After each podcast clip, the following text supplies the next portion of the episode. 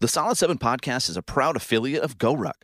GoRuck designs and builds the toughest gear on the planet, tested and proven at thousands of GoRuck events held all over the world and led by current and former Special Forces combat veterans. The GoRuck brand stands for building better Americans, the Special Forces way of life, and a life or death approach to building the world's toughest gear. Visit solid7podcast.com and click on the GoRuck link to learn more about their gear and events. And a portion of every purchase and every event registration you make will go to support us here at the Solid 7 Podcast.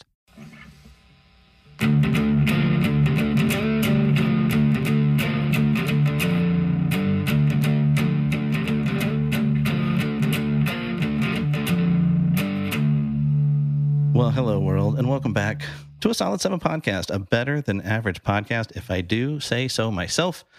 And we all know that I do. I am, of course, your gracious host, Cale, and honored to say that here with me this week is the one and only Ellie in space. Welcome to the podcast. Hello, nice to nice to join. Uh, we've never met, we've never talked. This is all just the magic of space and Twitter. Yeah, and the internet. yeah. Elon just connecting us all. So I, I told you I had a, a pretty fu- much. Yeah. He's he's uh Yeah, slow, Yeah. slowly Yeah. but surely. So, um, uh, I told you I had a funny little story to start the podcast. Now we have a tradition here at the Solid Seven podcast of each and every episode we start by opening up a, a Jocko Go. I don't know if you've ever heard of Jocko Fuel or Jocko Willink or Jocko Go, but it's a little podcast tradition here. And so we like to, when we have a guest coming on, we like to send them a little case of Jocko Go. And uh, you uh, sent your email, you did, or you sent your address, you did your part. We drop shipped our case of Jocko Go. And Tuesday of this week, my wife gets a random phone call. Now, why she answered it rather than send, sending it through to spam, I don't understand. Um, but there was somebody on the line asking for Eliana Sherriff. And my wife's like, who the heck is Eliana Sherriff? Uh, and she's asking about some delivery. And my wife's like, I don't know what delivery you're talking about. I don't know who you're talking about. Um, but I, I'm not her. And so, uh, long story short, I had entered the correct address for the del- delivery, left my wife's phone number on the Amazon order. And when the driver couldn't figure out that they were delivering to a UPS box, they called the number. And uh, my wife had no idea. Uh, well, she figured it out shortly after. She's like, I think I just screwed up your Amazon delivery. I'm like, oh, my bad.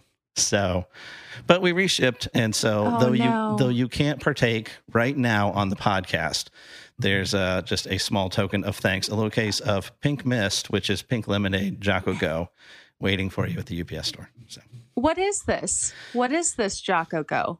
Okay, so uh, it's the the short version that doesn't do it justice is that it's an energy drink. So Jocko Willink's a former Navy SEAL, Okay. uh, a pretty prolific Navy SEAL, um, written a few books, has a massive podcast. There's a rumor that may or may not be true that this podcast began only for the purpose of us someday befriending Jocko. Uh, I can't confirm or deny that rumor.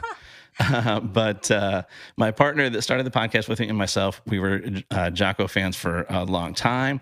Jocko got involved with a company named Origin Maine, in addition to making uh, incredible uh, like textile goods. Like they started out making gis in the USA for jujitsu.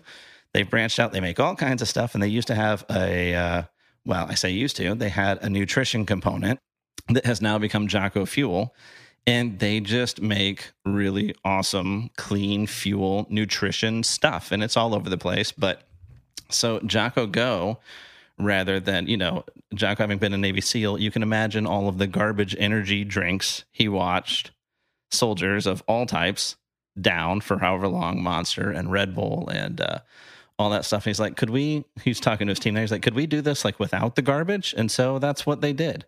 So there's like this can is Okay. 15 calories total. It's only 95 milligrams of caffeine, so it's not like Yes. jittery and crashy. It's got electrolytes, vitamins, and amino acids on top of the caffeine. And it's got, let's see, where is it? Because it's tiny. One carbohydrate in the can. And they're fantastic. Well. I'm an energy drink con- connoisseur, so I wish I would have I wish I would have known because I would have. Uh, I, I I will drink them. I love and I love like the zero sugar or you know lower calorie. I'm not like the sugary energy drink. Yeah. So good good going. yeah, these these are fantastic. I'm So- excited to try it. and you know, I mean, we happen to be like an affiliate too, and if people want to go to the website and use our link and our promo code and support the podcast, all all the better. Okay. I hope I fall in love with it. So, well, my listeners will know There's that only one way to find out. Yes, yeah, soon enough. Just one quick stop at the UPS store, you'll you'll be all set. So, uh, so my, uh, my listeners will know uh, we're uh, we're not a. Uh, my old tagline was we're not a podcast about nothing. It's not Seinfeld, but it's not a podcast about any one thing. It's just whatever's going on in the world, whatever we find interesting, and whatever we find interesting is often space and space related topics and we're massive Tim Dodd junkies around here at the Solid Seven podcast. Okay. And a few months ago, Cool. I I believe, and you'll be able to confirm for me, I suppose, that it was po- after a disappointing SLS scrub. I think you and Tim linked up in my neck of the woods, and you did a, a little uh, finally. yes. And so got to do a little interview with him. it that was forever. It- Yes, and uh, that was when his uh, his mobile van, his TV van, was uh, just fresh. Still had that new mobile van smell, and uh, that's what put you on our radar, and been following and watching ever since. And uh, you posted on Twitter, I don't know, maybe a week ago. Um, I can't even remember what the prompt was. You're like, something along the lines of like, "Hey, I'll talk to anybody anytime." And I just uh, sent from the podcast account like anybody, anytime with the little, you know, curious face. And you were Yes. down. And here we are. Yeah. Yeah. Well, I had been on a local um like Austin Austinite podcast. And so I shared his podcast and uh then you you've popped up. That makes it sound slightly uh, slightly creepier than it was, I feel like. No, no, no, no. It's it's good. It's good. It's good. Uh, so, but you've got like this really interesting, I feel like, journey into what you're doing right now. And so, uh, you know, as with all It's good crazy. stories, yeah, the, the best place to start um, is the beginning. And your start in media was as what's the correct terminology? Is it newscaster? Is it reporter? So I started, um, you know, broadcast journalism, TV news. Started, uh, I graduated college in 2014, and three months after graduation, I moved sight unseen to South Dakota in less than five days. Started my job in the glamorous uh, world of TV news, which is, of course, sarcastic.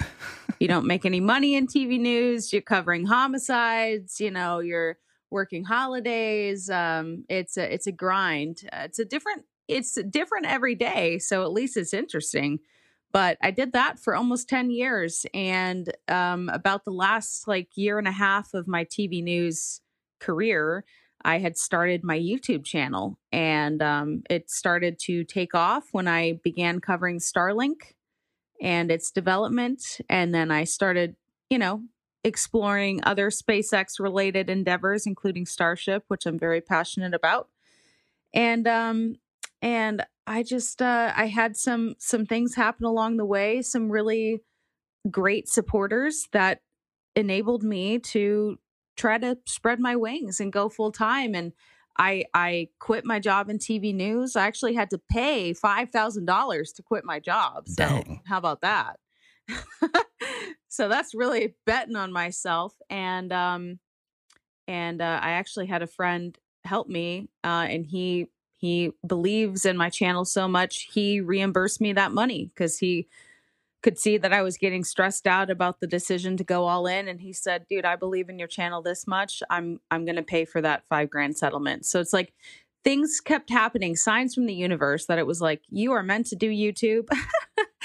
um we we're to prove to you that you don't have to be afraid, you know, you're going to go all in and bet on yourself. And so I told myself I'd give it a year and see if I would have to you know uh, go back to tv news as a as a last resort and i haven't had to do that. So it, it has been a crazy journey been really really crazy but like in the best way. And i actually just finally bought a tesla So I'm um I'm getting that custom wrapped right now with my logo, kind of an intergalactic blue color. So it's like so many things are happening. Uh Elon Musk follows me on Twitter, just like so many crazy. Just no things. no big no big deal. That Just is like- Elon.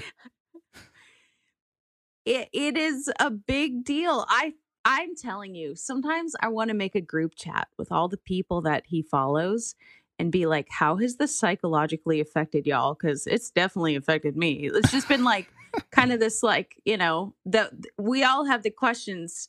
Who are we? Why are we here? How do we get here? Where are we going? And for my add-on, why does Elon follow me? but like it's it's great. It, it you know, it it's like, wow, public stamp of approval. I guess I guess he I guess he, you know, I think it was after I interviewed his mom actually. Um I interviewed his mom during the Starship launch and you know what? No one else was interviewing the Musk family. And so Daily Mail UK picked up my interview and it's like maybe he thought Wow, thanks for getting that moment in time captured for me because I was, I don't know, busy in mission control. and maybe it was a you know a thanks i don't really know um but i'm not going to question it because it's uh it's, it's pretty cool Yeah. it's pretty cool Well, let me let me back. it's also really cool because i broke yeah sorry That's all right. I- Yeah. i can ramble we, we were, you know, uh, you being a, a creator yourself. Uh, not that I'm putting us on the same tier, just you know, somewhere in the same, uh, I don't know, universe. Um, you appreciate like we've been fighting the Yeah. tech this whole time. We tried Zoom first. We're we're on Facetime, which really fails uh, me, but uh, we're still dealing with a delay. And hey, that's life. So you know, it is what it is. but uh, but I, I want to take you all back to the beginning of the story, like because I'm I'm always intrigued, kind of you know butterfly effect, which what leads people down these paths, right? So like was uh, broadcast television was that always the goal? Like was five year old Ellie like wishing for you know a pony and a cameraman and a and a microphone?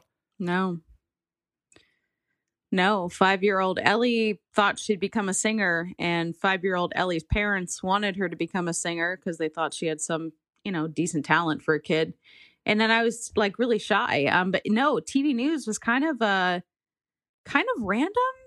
I mean in the sense that i i went to college i got an english degree which is very basic you know you can apply that to a lot. Um didn't want to be a teacher that's what people would say oh are you getting that to be a teacher no um and uh i graduated and thought well um I, i'm not sure what i want to do but being in tv news sounds kind of fun because I had done I had done like a you know we had like a middle school broadcast and I had participated in that in that class and I had a lot of fun with it. So I'm like, well, how how can I do this? How can I get break a leg? Can't say that anymore. I broke a leg recently. Uh, I break a leg into this business um, in an unconventional way? Because usually you have to go through four years of journalism school, right? Like you gotta you gotta know that you want to do that. And so if you've ever watched Parks and Rec, there's a character named Perd Hapley. You heard with Perd? Anyway, in real life, he was a TV news anchor for several years. And he had in a Los Angeles reporters clinic where basically you could pay him to help you make a tape. Um, and so I spent two days with him. We went around and did like mock news reports. He put together a reel and I sent that all around the country. And South Dakota said, Hey, uh, we see potential. Can you move here in less than a week? We have this thing called the Sturgis Motorcycle Rally that's going to take place, and we'd like you to be here for it. And I, I moved there, and everything. That's where, that's where that started. But that also was kind of like, uh, not really like planned. Um, but yeah, it This- was. It's crazy. It's crazy. Actually, yeah. These are the moments that I love podcasting so much, and I'm sure you've experienced this in interviews. I don't know exactly what all I thought we were going to cover while we talked. I nowhere on my bingo card was trained for broadcasting with Perd Hapley. That might be my favorite podcast moment of all time. Yeah. it's funny too because I had never seen Parks and Rec until after, like years later, after making the reel. And then it was like, oh my God, like what the hell? This guy was my mentor. But uh, up until then, I, you know, I just didn't. And he's also been in Scandal. So, I mean, he's had some like, you know, decent TV roles. and uh, it was just it was it's kind of funny. It's kind of awesome, really. Um, Well- he's he's a nice guy, but yeah, he did he did real t- TV news, and he Yeah. told me the reason he got out of TV news is because it was so depressing. And after ten years of doing TV news myself, I can see what he's talking about. Uh, Louie Anderson used to do this uh, great bit about TV news and the basic rundown being like 43 rapes, 15 murders, three fires, a dog gets a home. yeah, that's right. That's the kicker, baby. That's that's like the nice, you know, lighthearted uh thing to end the show on. And look at this hippo at the zoo. well, it's extra ironic for Perd to kind of like be your gateway into that just because the TV personalities, like Parks and Rec, was not kind to local TV personalities. Right, right. Well, I mean, some of it's fair. Yeah. There's a lot of divas in the industry for sure. Where were you moving to South Dakota from? Los Angeles.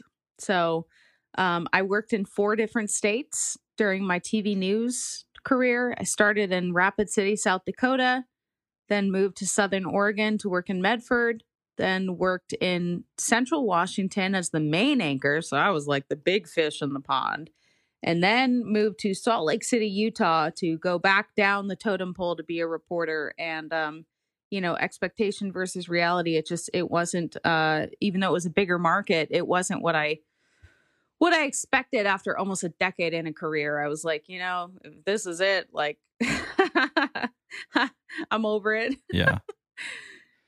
so uh and i it's funny when my boss was hiring me in utah he was like i'm a little worried about hiring you because i feel like you want to be a full-time youtuber if you could and i was like oh no and then less than a year later i'm like hey um by the way i'm quitting to do my channel full-time well, it's funny because, uh, like, I'd be interested to get your take on it. Just having worked in, you know, legitimate traditional media, and all the all the time frames of when when the online stuff became legitimate kind of starts to blend together now because it's been long enough. Um, so, like, I, I don't remember at this point. It's fuzzy when that be, could became a legitimate career. I don't know if it was um, you know, obviously Mr. Beast is huge now, and uh, it was who was who's the gamer Right, that was huge. Like, it kind of became this legit thing where, for- pewdiepie yeah, and so forever it would get it was this mockable thing, and now it's this thoroughly legitimate thing. Um, I, so I like as you were sitting in the industry before, like, what made you kind of start to think that that was viable?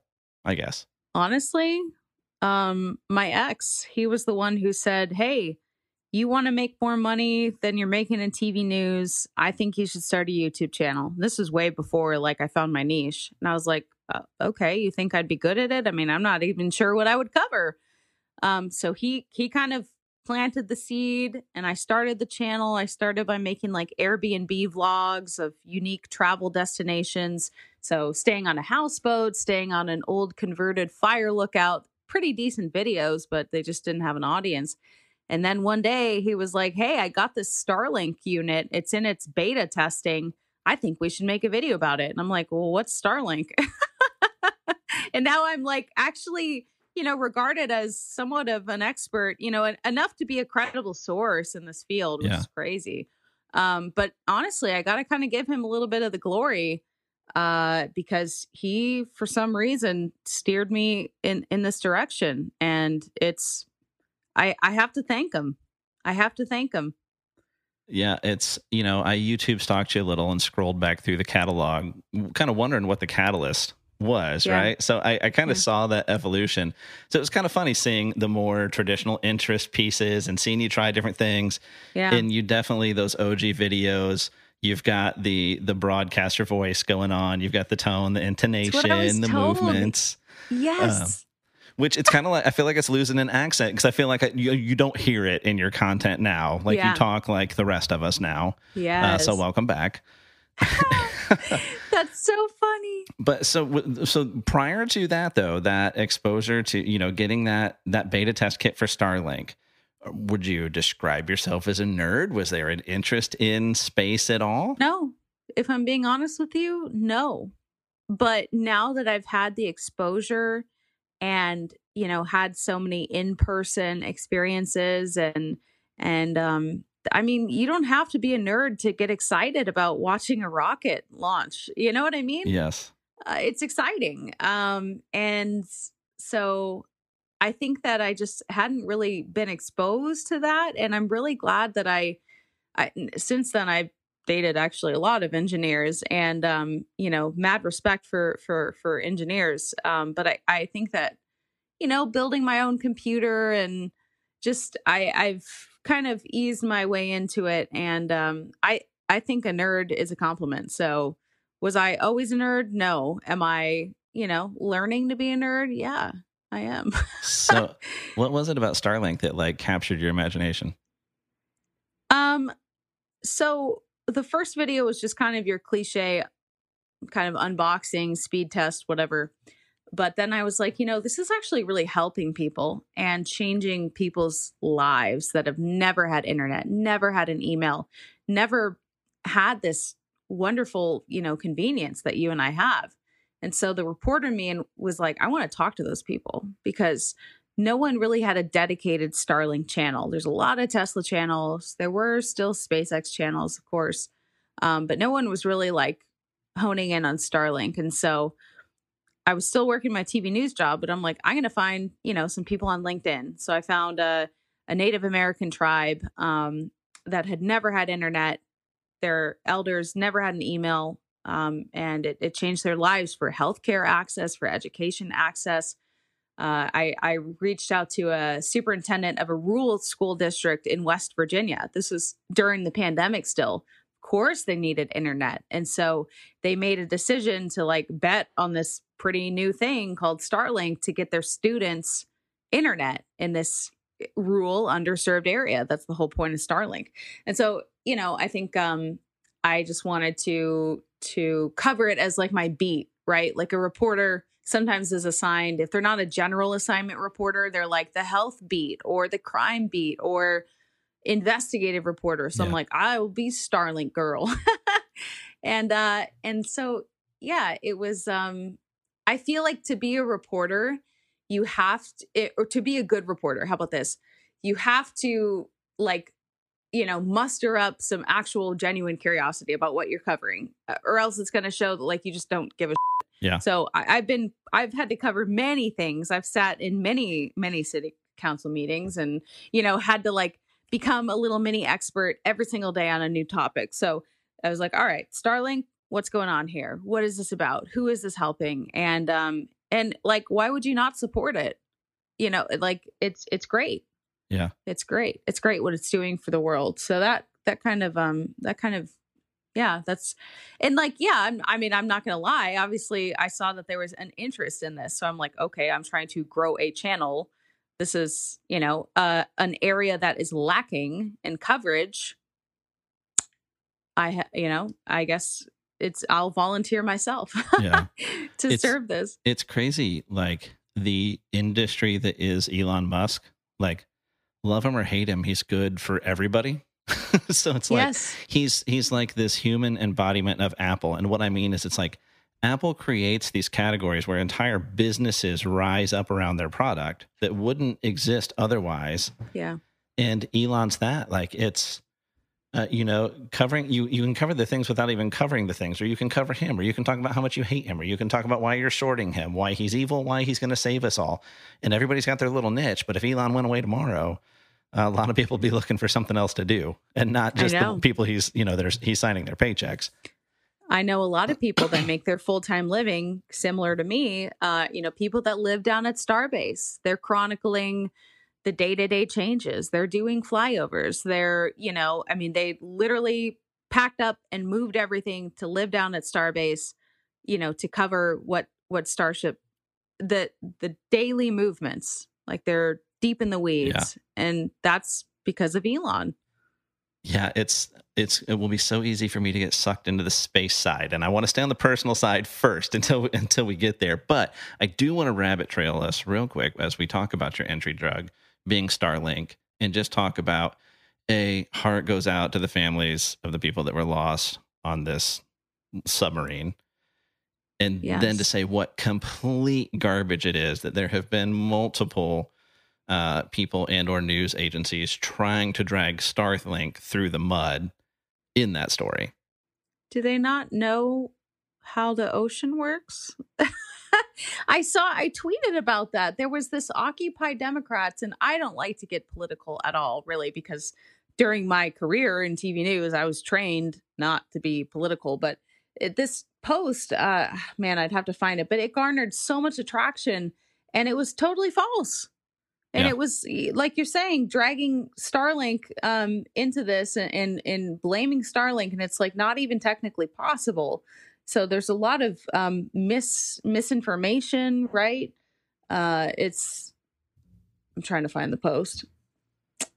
Yeah, it's it's frustrating, but that's why I think community notes is actually a really great thing. Um, and and that's what I pointed out on Twitter is that people saw this and you know immediately ran community notes on it so people wouldn't be confused. But um, yeah, I'm not I'm not I'm not sure where it is. Oh, here it is. So yes, Occupy Democrats wrote breaking Republican billionaire Elon Musk, which I don't even Republican. He he doesn't seem to identify. Like I don't think he identifies as Republican. Is thrust into another nightmare PR disaster as it's revealed that the missing Titanic submersible company previously praised his satellite communication company Starlink and said that it would be relying on service to provide you know communications. And then this community note says uh, submarine communication requires low frequencies due to the poor propagation of radio waves through the water. Starlink operates uh, can't be used underwater. But guess what? This post got almost 4 million impressions. Yeah. what? Yeah. honestly i mean community notes is great but it's like it should be taken down Well, you what's- know It's funny because it's been, and listeners, yes, there's going to be just some rock solid Elon fanboying on this episode. Just stick with us. It'll be fun, anyways. but it, one of the things that's been so fun about Twitter, and my listeners will know, I was trying to shoehorn myself into pushing the podcast on Instagram for like the last two years. And it's just not my bag. I don't like it. It doesn't fit. Uh, like, uh, you know, it's not my style of comedy, and I like to get a laugh. It's just never clicked for me. I'm not going to fire up the camera and make a reel. It, it's just not happening. And so I'm like, I've just been watching. I've been on Twitter for a long time. I was an early adopter. My listeners have heard this. I went back and double checked. It was 2009. So I'm like, when is my you've been a member since date? Um, and it's just always made sense to me. Hashtag as a tool has always made sense to me. And so it's fun now watching like hashtags created their own little way to get a laugh. They created their own little way to like get a burn or a dig on. And it's funny because community notes now they're this they really are a different median or medium than fact checking. And they're kind of their own little fun thing now where it's like they're legit. If they're not legit, you're not seeing it Mhm. because you've got to have people from multiple ideological lanes cl- Right. saying that they're useful.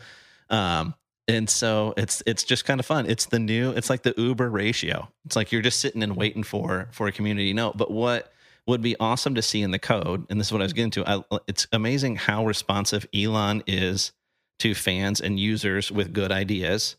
Um, and I always like to use the example of Tim just asking about using hot gas thrusters rather than cold gas thrusters as a throwaway, and now it's it's you know going to be in flight hardware. Um, but it should be that if you've seen a post that gets community noted, it should get filled. It, should get looped back into your feed so you see the community note. Yeah. That's fair. That's fair. yeah. I don't know if that's how it already works. Do we? I don't know. But if it doesn't, that would be that would be clever. You're not going to pull it down. You're not going to retract it. Cool. But everybody else is everybody that saw it is Yes. going to have to scroll past it again with the community note. Yeah. That would be That- good. That would be a good idea. Elon, if you're listening, buddy, that one's free. It's on me. So. But uh, looking at, did you see that potential uh, in Starlink early on, or it was just kind of the the human interest in seeing the uh, the impact that it was having even early days that kind of drew you in?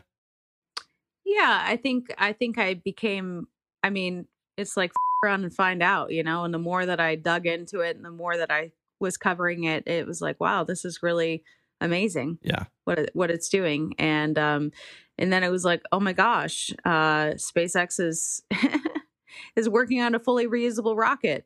That's amazing. Oh, Tesla. I mean, like as we said, everything that he's working on benefits humanity. There's a lot of FUD, there's a lot of doubters, but um I don't know. My my family gives me about it. They're like, you need to focus on someone other than Elon. They're not Elon fans, which is kind of you know a little awkward. But um, I think if you take Elon out of it and you just look at the mission and all the other people working on this, because it's not just Elon, why why are you not in support of it? You know? Yeah. There's a lot of people. I had to block this like really annoying, you know, anti Elon channel, and they just doubt that Mars is even possible and and they're just always posting stuff and it's like you know that's that's one I mean that's that's a little different than just hating on Elon simply if they you know but I think that I think that if that I think it is possible. Yeah. Well, yeah. and I just I'm gonna blank on his name now, which stinks. I know you just sat down with them. The um, the doctor that's based out of UCF here in my neck of the woods. Yes, Dr. Phil Metzger. Yeah, I, I saw him make a post about that just today. Uh, and he posted this picture of this really long bridge, really yes. high elevated. And he's like, 2,000 years ago, everyone would have said this was impossible. And the right. reality is, if the physics say it's possible, then it's just a matter of how long it takes to solve the problem, not if we will solve the problem. Right. Yeah, and it was it was such a great viewpoint. And so even uh, today, you know, Ars Technica dropping the news about just the absolutely ballooning price on the mission to return samples from Mars. Right. So it's like, is it going to take longer? Yeah. Is it expensive? Yeah. Is it a really difficult mission? Yeah. We can get it done if we want to get it done. Right. Right. So, yeah, it, it's been cool for me. Like the the way that all things Elon iterate so fast. Mm-hmm.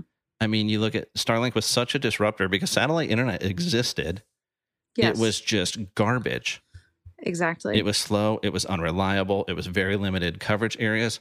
And so, like, it was an immediate disruptor, but it's so like Starlink then, when you were playing with it and exposed to it first, could not compete with Starlink now. If they were competitors, Starlink now would put that company out of business and seeing the mobile units and the airlines adopting it and the cruise ships, which I'm I'm that one I don't like. Cruise ships, you don't need to have internet. Please, for the love of God, force us all to check out. Have it on the ship for safety. you guys use it. Leave it for right. the crew. Make right. the rest of us turn off, please. I do think that detoxes are healthy. So uh, it, it's been impressive to me, and just seeing that that iterative engineering applied everywhere else and now yeah. that's what's funny is watching people get exposed to what Elon's doing at Twitter that haven't been following SpaceX and Tesla and Starlink and the solar stuff don't get that he's doing the exact same thing. They're like, oh, he rolled out this thing and it's a blunder. Yeah. The next time it won't be though. And the time right. after that it'll be better. It's he's he's still just going fast and breaking things. Right. And so exactly that's why I was like, when I sat down and watched, I've been an Elon fan for a long time, but that's kind of what turned me on. No, I'm going to kind of throw the podcast lot in with Twitter. That's where I'm going to make my social media post to kind of get more exposure. Is one, it's just always made more sense to me. I I can make a quick post, I can comment. Just that forum, I've always liked it better. But Elon's sit down with the Babylon Bee. He's just so genuine. Like when he says he wants to protect freedom of speech he means it. When he says he hmm. wants to better things for humanity, he means it. He's just super genuine. It's I get that you know people want to be mad just because he's rich. I don't think he cares that he's rich. I exactly. think I think the he's Twitter still, purchase proves it. Exactly. He's still working his butt off. You know what I mean? Like yeah. he doesn't have to work. It really is for a love of humanity, but it, it is a he's a polarizing figure yeah. still. So what what you kind of get sucked into next? Like Starlink was your gateway drug. What kind of pulled you in further? Um, I think that well, someone was like, "Hey, you can't just only cover good stuff about Starlink. You need to talk about the light pollution for astronomy." So I was like, "All right." So I'm going to reach out to a Harvard uh, astrophysicist and astronomer, and then I made connections through astronomy and started covering a little bit more of that angle. And I dabbled in a lot of different things. And then I took a trip to Boca Chica to see Starship. And that just like, it was like, wow, there's a following for this. Yeah. Um, and it, it was also really exciting being there uh, physically and seeing how massive uh, these rockets are uh, being built on the side of the road on a beach. So um, I made a couple pilgrimages, and then that's that's why I moved to Texas was to cover Tesla and SpaceX stuff. Yes. So I wouldn't have to keep flying here. I flew to Texas like seven or eight times last year. And I was like, I just need to, you know, now that I now that I quit my job in Utah, um, why don't I go to Texas? I love Austin. I was about to say, you went to Texas, but you went to the least Texas, Texas. I did. and I like it here. Yeah. I do. Um I uh you know, it's it's not a terrible drive for uh to Brownsville, but I I I appreciate living in Austin. I think I chose the right place for me. Um there's always something to do. The food's really great here. It's a big comedy scene. The nightlife is awesome. It's an active community. Um look forward to getting back to full activity. Uh moving moving here and then breaking my leg 3 weeks later was pretty tough. But um, you know, since then a lot of stuff has been on an upward trend with, you know, Starship coverage and Elon following me and now I'm looking forward to driving around my Tesla once it's wrapped. So it's like things are good. Things are things are good and I need to be I I am grateful. Um so but yeah, it's been uh it's been a a lot in a short time. Yeah.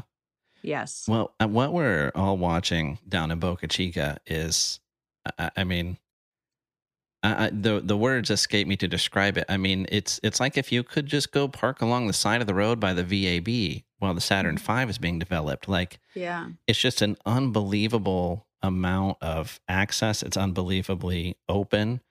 Um, you know, and you you mentioned it like the whole cottage industry around it, and everybody's got their their piece and the the flyovers and like the stuff that CSI Starbase uh, listeners, if you're like if we've turned you onto this stuff at all, talking about on the podcast or in this conversation, you're like, wait, maybe space is worth my attention again. Um, you know, maybe it's not just for little kids. Like there, there's people who are just devoted to watching vehicles and parts and picking apart flyovers and in very great detail piece together what's going on without any kind of press release, without talking Yeah. to an engineer. It boggles my mind. yes. I'm like, how did you figure that out from from that? And it's just really smart, really dedicated people making this incredible content. But it's like you're watching this unbelievable vehicle being built on the side of the road. Right. Well, and when I was down at Starbase on this most recent trip, you know, I was interacting with a lot of the space tubers. It was like, you know, one of the times that we were all really there in the same place and a lot of people were recognizing all of us and it kind of made me reflect on how am I different from these people, which is clear as day. I'm not an engineer. I don't have the technical expertise, but what I am providing is interviews with experts and also more of like the human interest angle. So it was kind of nice to have us all there together and say, "Oh, if you want this, you know, coverage of Starbase, watch Felix's channel. If you want like a very deep dive technical, watch CSI Starbase. If you want to hear more about the human interest uh, side of it, maybe watch Ellie in Space, right? Um, in fact, I interview a lot of technical people, but I try to make it like relatable and and uh, you know uh, easy to understand for the layman. So um, I think we all have our own unique twist Yeah. on the coverage. Well, and it's it's cool the way it's it's it's such a supportive community. Everybody cross links, everybody cross posts. You know, nobody's like, "This is my guy, and I hate this person." I have found this one account on Twitter that ke- it keeps feeding me that he's a super stan for SLS, and I'm going to have to mute him. But otherwise, um, I'm, it's just like everybody's just kind of settled into their niche where you're not. It's not really duplicating like. Tim's kind of doing his thing, and be- I don't know how anybody could ever do it better. That like his tagline is so perfect that to, to describe his channel, bringing space down to earth for everyday people, and and breaking it down. And you know where now you see professors being like, "No, I'm sharing this with my aerospace engineering class. Like I'm having them watch this video." In NASA spaceflight, like that team saying, I was streaming those guys today because I am a nerd. And yes, I still watch every freaking Falcon 9 launch because it still boggles my mind every time I watch the booster land. Every time Yes. it's magic. It is. Um, and so, and you know, watching your content, yeah, you nail that human interest, and it's like you know, seeing you do stuff with, uh, um, is it angry astronaut? Is that is that Mhm, his tag? mhm, So it's like Mhm. humanizing him a little bit, like smile, smile a little bit, dude. I do uh, make him smile a lot.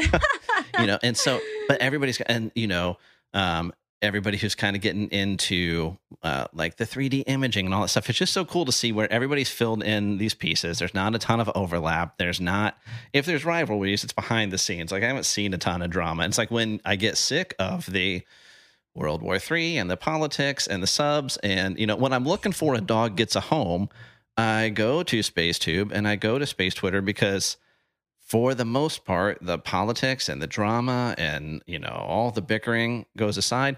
Like we might argue whether or not you know you might find some arguments about SLS versus Starship, but it's all pretty good natured, Mhm. Yeah. and Yeah. it's it's just so refreshing.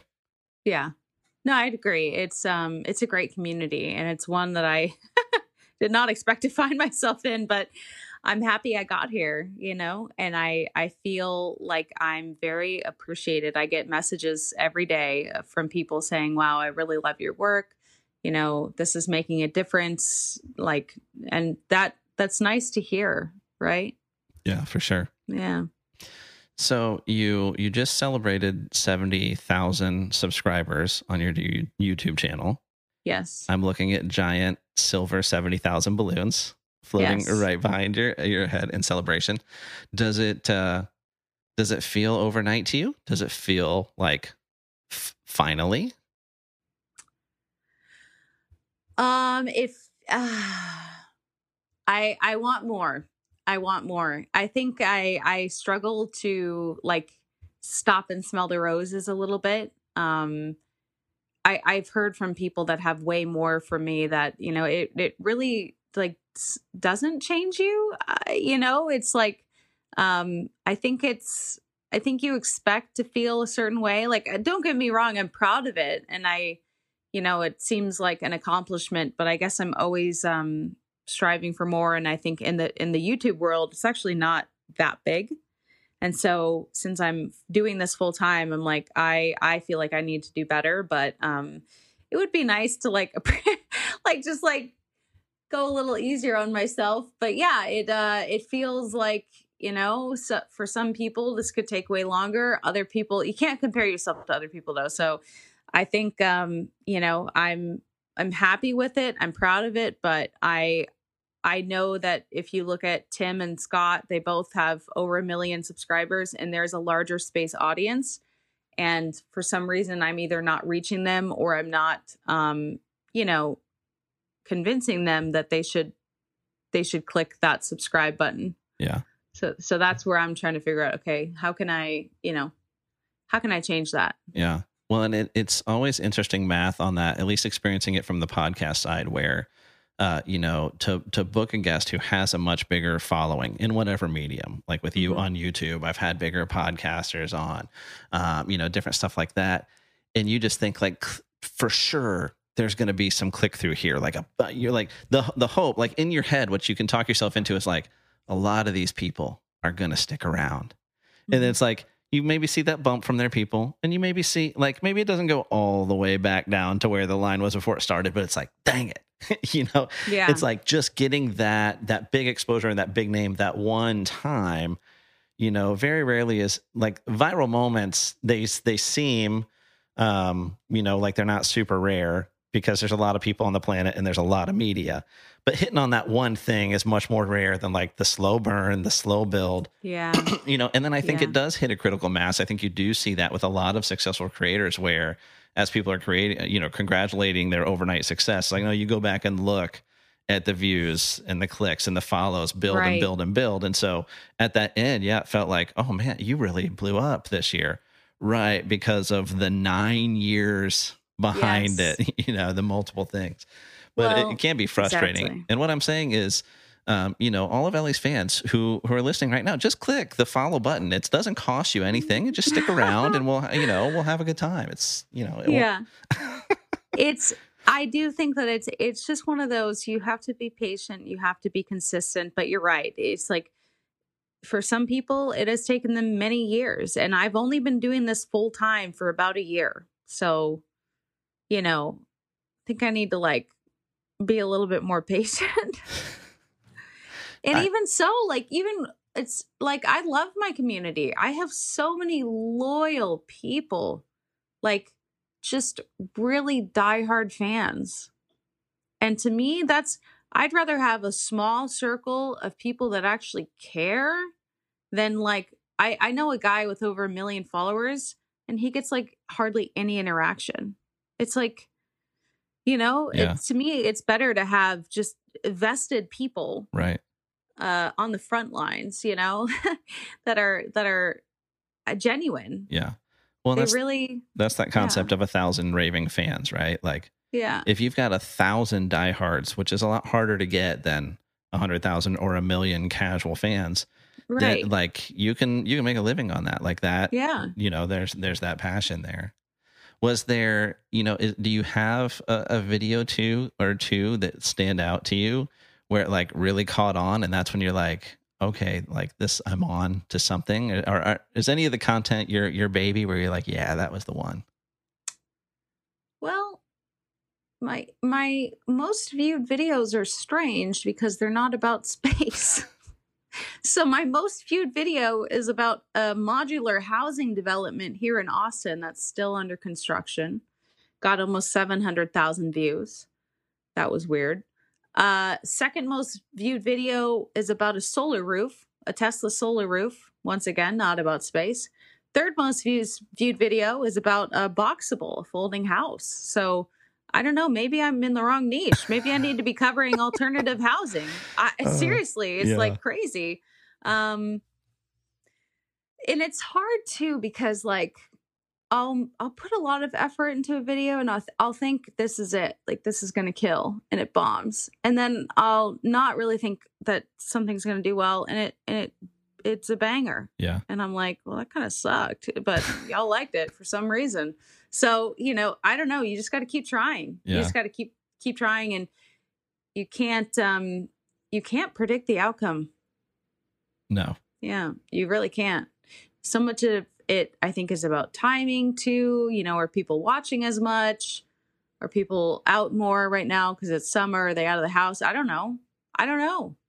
You know, but I just got to keep putting in the work. yeah, And I think if the piece is good enough, it'll speak for itself. But it is it is a little bit defeating to put a lot of time into something and be like, wow, that that really you know maxed out at that many views. But it's like, okay, well, try harder, keep going, yeah, don't give up. yeah. The uh, the algorithms, all of them, doesn't matter who you're dealing with, they're tricky. Yeah, they are. And I, I feel like, and this is not just, uh, you know, Elon fanboying, but Mhm. like Twitter's right now to me feels the most reasonable and the most fair. Like when something goes or doesn't go, I'm not r- super shocked by it right now. Yeah. Yeah. I agree. I mean, my, I've had great success on Twitter since since Elon followed me, like tripled overnight. So I'm almost as close to what I am on YouTube on Twitter, and I haven't been working on Twitter nearly as long as I have YouTube. So Where where were you and what were you doing when you're Elon when you realized Elon followed you? I did my first open mic, stand up open mic here in Austin, and I wasn't on my phone for a few hours. And I got back on my phone. I was like, why is my Twitter like blowing up? Because that Elon alerts bot like was lagged. So it didn't show that Elon is following Ellie in space. I was like, that's so weird. And then I like pulled up a post and it said, in this conversation, you and Elon Musk, and it said follows you. And I was like, what the? I called my parents. I was like, can you check? Scroll through all of the 300 people right now. I was like freaking out. I'm like, oh my gosh, it wasn't a mistake. And then like it was me checking over and over for like a month. And then I was like, dude, you gotta like, you gotta chill a little bit. like, uh, so anyway, it seems like it actually happened. And uh, yeah, it was weird because it was, it just, I didn't understand at first. I didn't, I, it didn't hit me until I saw it. And I was like, whoa. And then of course I got like hundreds of DMs. Hi, hello, madam. You're gorgeous. Can I marry you? Hello, beautiful. Like, really? You know? It's, At least it was that and not Bitcoin scams. yes, true. But I, I closed my DMs. I was like, dude, I want, you know, because uh, sometimes I get useful stuff in the DMs and I don't want it to be littered with hello, hi, good morning, good evening, Yeah. hello, dear. Why do they always say dear? If anyone calls you dear on the internet, you know it's like th- there's nothing worth your time.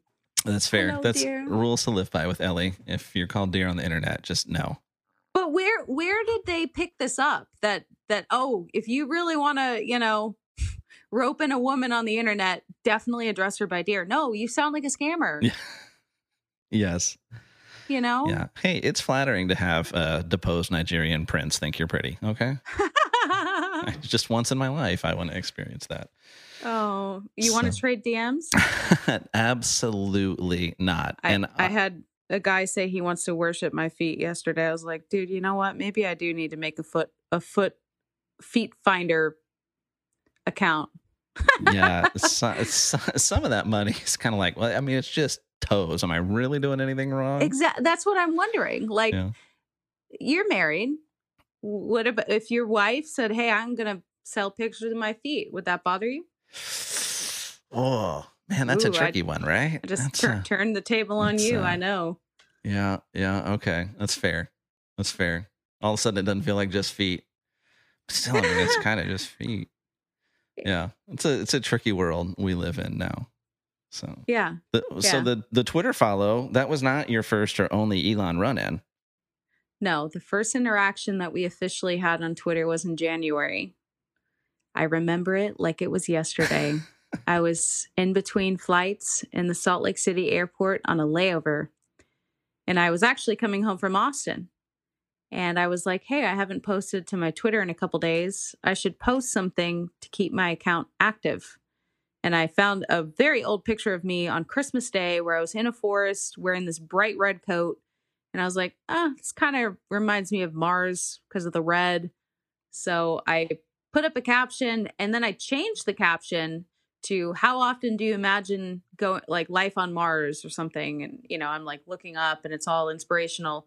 And then he said a lot TBH. And I was like, dang. And that photo got like seven million impressions.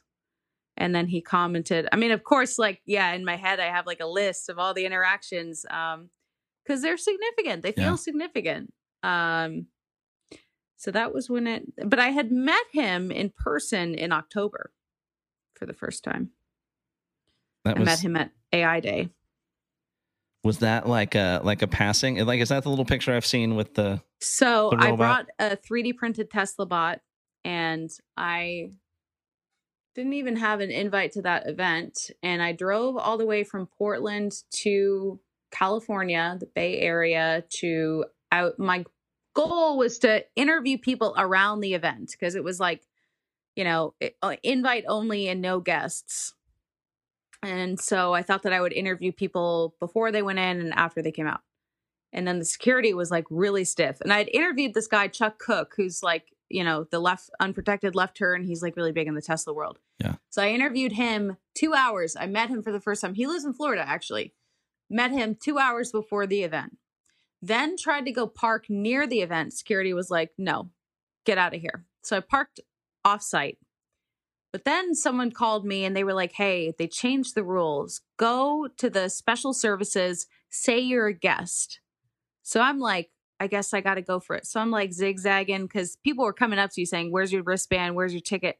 And I make it to special services, and I was like, "Hey, I'm I'm a guest of this guy that I just interviewed, Hail Mary." I pulled a Hail Mary, and they're like, "Oh, okay. If you can call him and get him out here, we'll let you in." So I call him, and he's talking to like a high level Tesla senior engineer, and he picks up my phone call, and I was like, "Can you please come outside right now?" And he did. That's awesome. I got so freaking lucky. Like I I had I had no shot in my mind of getting into that event. And that's not the first time I've I've made things work um in mysterious ways. But I had no shot of getting in there. And so I got in. They had to still like give me a QR code, do the email thing, but I got in.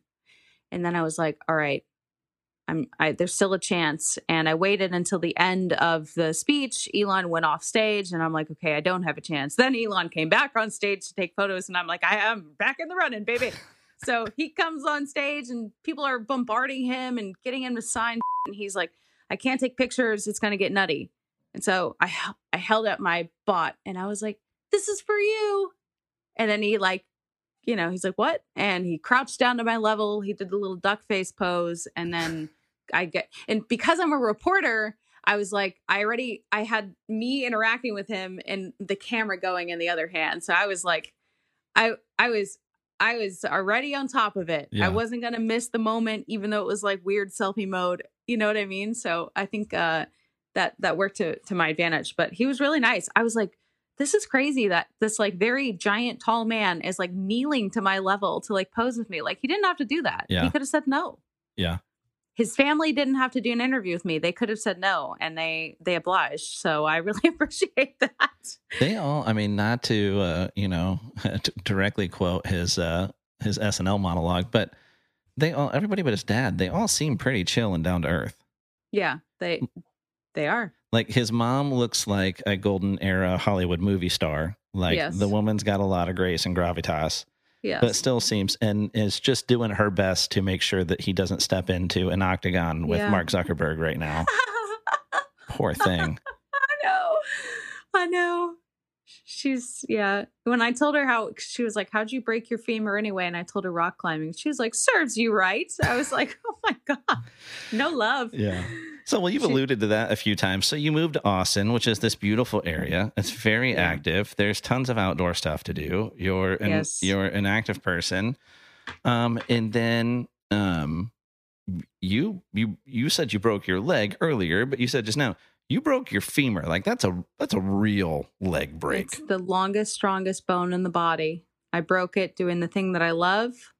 Um, my leg was hurting for two weeks before I broke it. So I think I had like a hairline fracture, which sucks. Wish I could go back in time and say, stop, fix this problem.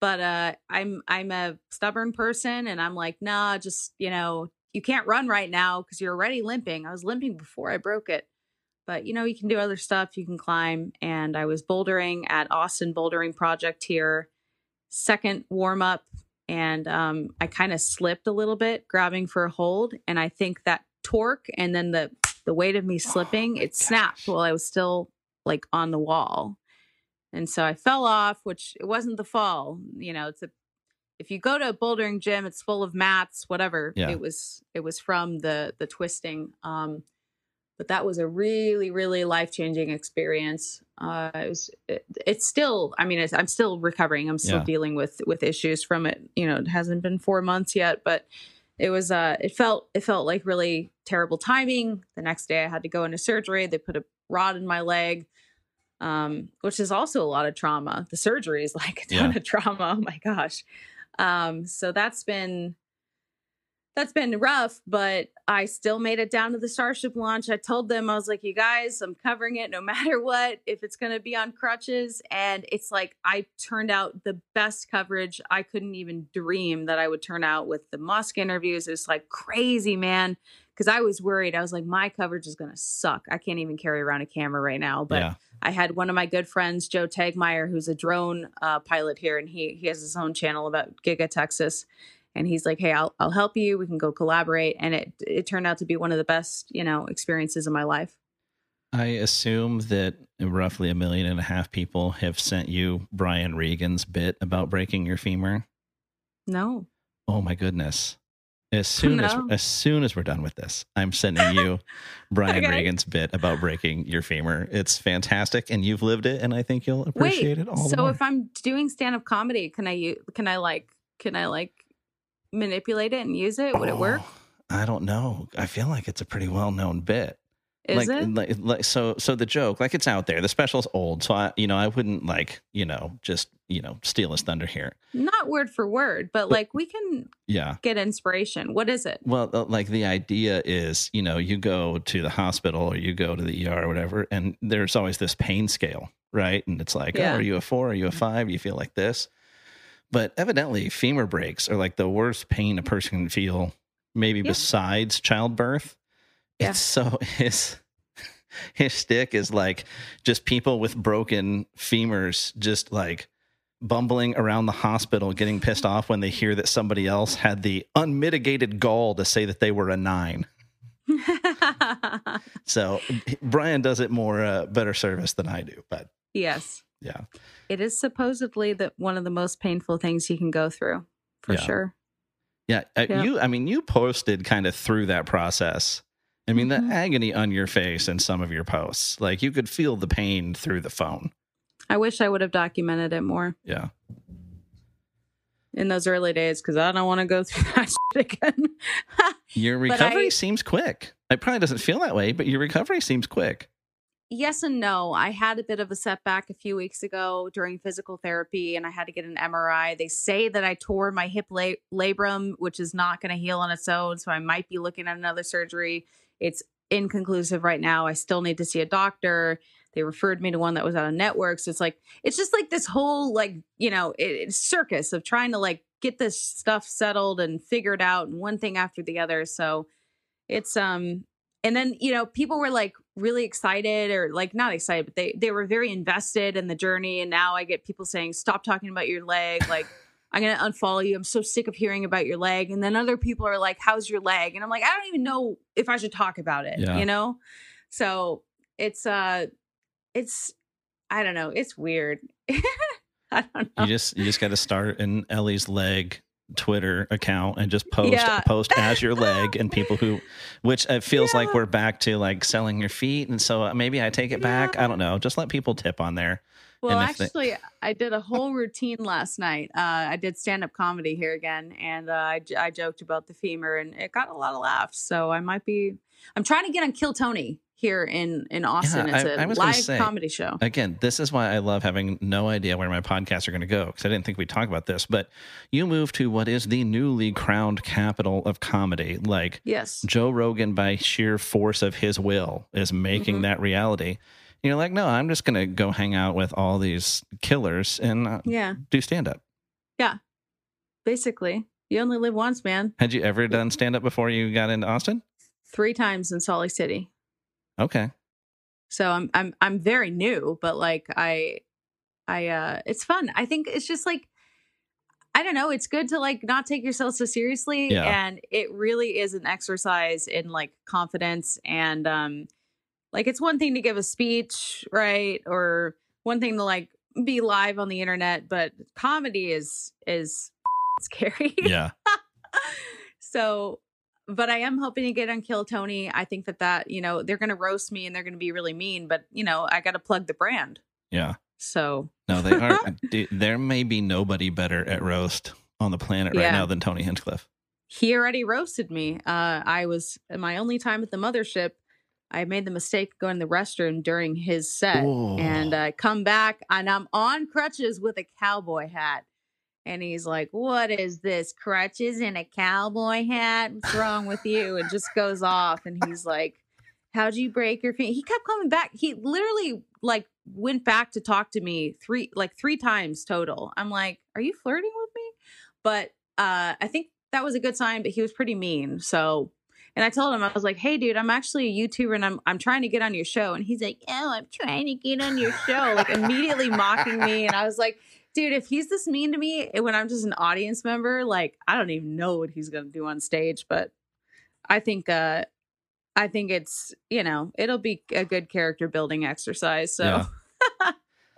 How was the mothership? So for the, for the listeners, if you're not a Rogan fan, if you're not a, a comedy fan, like Joe Rogan has built the dream comedy venue in Austin. it's great. Yeah. It's great. Um, Wise Guys in Salt Lake City, where I did my open mic, is also a very uh, state of the art, you know, great club. But Mothership is awesome. Yeah. I love the vibe. Um, although I will say in Wise Guys, they don't take your phone. yeah. In the Mothership, they take your phone. Rogan they, likes well, they, that.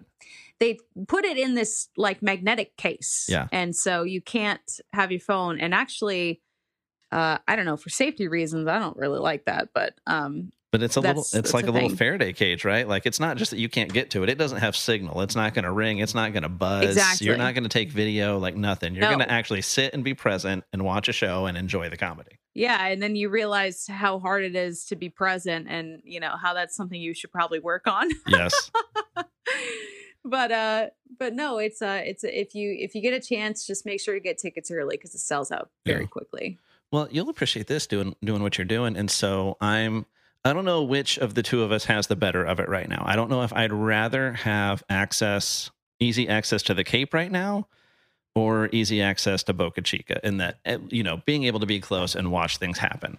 Because I mean, it's man, it's tough to beat Starship for excitement, but man, there's crazy stuff going on at the Cape like there hasn't been in a long time too. Right. And I've I've have hated like not I'm I, so many times I've been like I really just kind of need to go to Brownsville. Like I kind of just need to buy a ticket. But at least now I have the Starship Tower that I can at least go out to Kennedy Yeah, and I can yeah. at least appreciate the scale uh, Right. you know? So there's a lot going on but it's you know so my my gateway drug back into this. I grew up you know I was you know nerd adjacent my whole life. I grew up doing model rocks with my dad. Hadn't done them in forever my wife has the genius idea the kids are we're going to take the kids shopping separately to get us i don't know birthday christmas whatever. And so my son gets me an estes model rocket from hobby lobby. So it's like we're going to build this rocket together and launch it. And it was like right back into it right? And so i'm like well buddy we can watch the real thing. And i say you know you know we're watching falcon anything that'll launch at this point. He's very confused and angry that he can't watch a shuttle launch um, I actually I posted to my Twitter today because we do uh, you know a fair amount of, of tech coverage, not so you know not like Marques, like he's the king. Um, well, I'm mostly an Apple fanboy, but we keep up with it, and so we talked a lot about the Vision Pro on here, stuff like that. But I'm like, if somebody will develop an app for the Vision Pro that will allow you to realistically, I mean, it's got to be photorealistic, allow you to experience historic launches Mhm. like if I could watch a Saturn V launch like I'm watching a Saturn V launch, yeah, I'll buy a Vision Pro. that'd be cool. Right? Like if I could strap that thing on my son and he could watch a shuttle launch. Yes, Like I assume you've done the Atlantis exhibit down here. I haven't. Oh my gosh. I'm not going to say anything else. I'm not going to ruin it. World class exhibit. Next time you're in town, go to the Atlantis exhibit. Uh, out of the the visitor visitor center at Kennedy, but I mean, like, so there's things that'll kind of do that for you. But if you could sit in your living room Yes, and you could it, it'd be tough to get the rumble you'd need an exterior sound system but if everything else could immerse you in that that'd Yeah. be that'd be something i'd i'd pay for that that would be awesome. yeah But I you still got to see a Starship launch. Sorry, i'm gonna you got to make the hey, trip. i'll get my chance i'll get my chance we're you know we're making tiles down here are they still making all the tiles down here Good question. I did see where that is, but I'm not sure if Yeah. it's exclusively there. but the the tower's up things are Yeah. progressing i'll get my that's how i've been uh you know stopping myself from making uh an unnecessary trip to brownsville so i'm like i I'll get to see them. It'll be fine. I Yeah. got to see SLS. It's okay. yeah, but Starbase is such a great experience. No, I know it. I know it. And I I am thoroughly jealous. Yeah. It's just uh, you know I've tried, and I you know I know you do the same thing on your channel. I, everybody that that's trying to get like ignite anybody's passion in this space. I feel like um, you know, I'm not as dedicated to space. It's not the only thing I do, but like I've tried to paint this this picture. I've tried to you know do the whole Neil deGrasse Tyson thing of like understand this scale and the magnitude and the beauty of this Right. thing and the engineering. And you just, I feel like you, I- I probably don't as appreciate it as much as I would if you're standing there looking at the rocket garden or the boosters rolling past you on the road or you're covered in dust and concrete from the pad. Yes. or collecting pieces. Yeah, no, I think uh I'm telling you, it, pictures and video don't do it justice. How far were you from the launch? Um we were not quite as close as Isla Blanca Park, so I was probably maybe 6 miles. This wasn't your first launch that you like No. have been present for. So what No. what other launches have you covered in person? Artemis. Okay. And I and I flew there in September when it got scrubbed. So I had to like come back. That is, I tell you what, like if I was paid to do marketing for these companies, like to get people interested in following these programs, um, I, I don't know what I'd do because the, the scrubs, the scrubs are the thing you can't overcome. yeah. And once somebody's stayed up till I don't know one a.m. They're just to be given a, a giant middle finger by lightning or a stuck valve or whatever, they're like, oh well, I'm not doing this to myself again.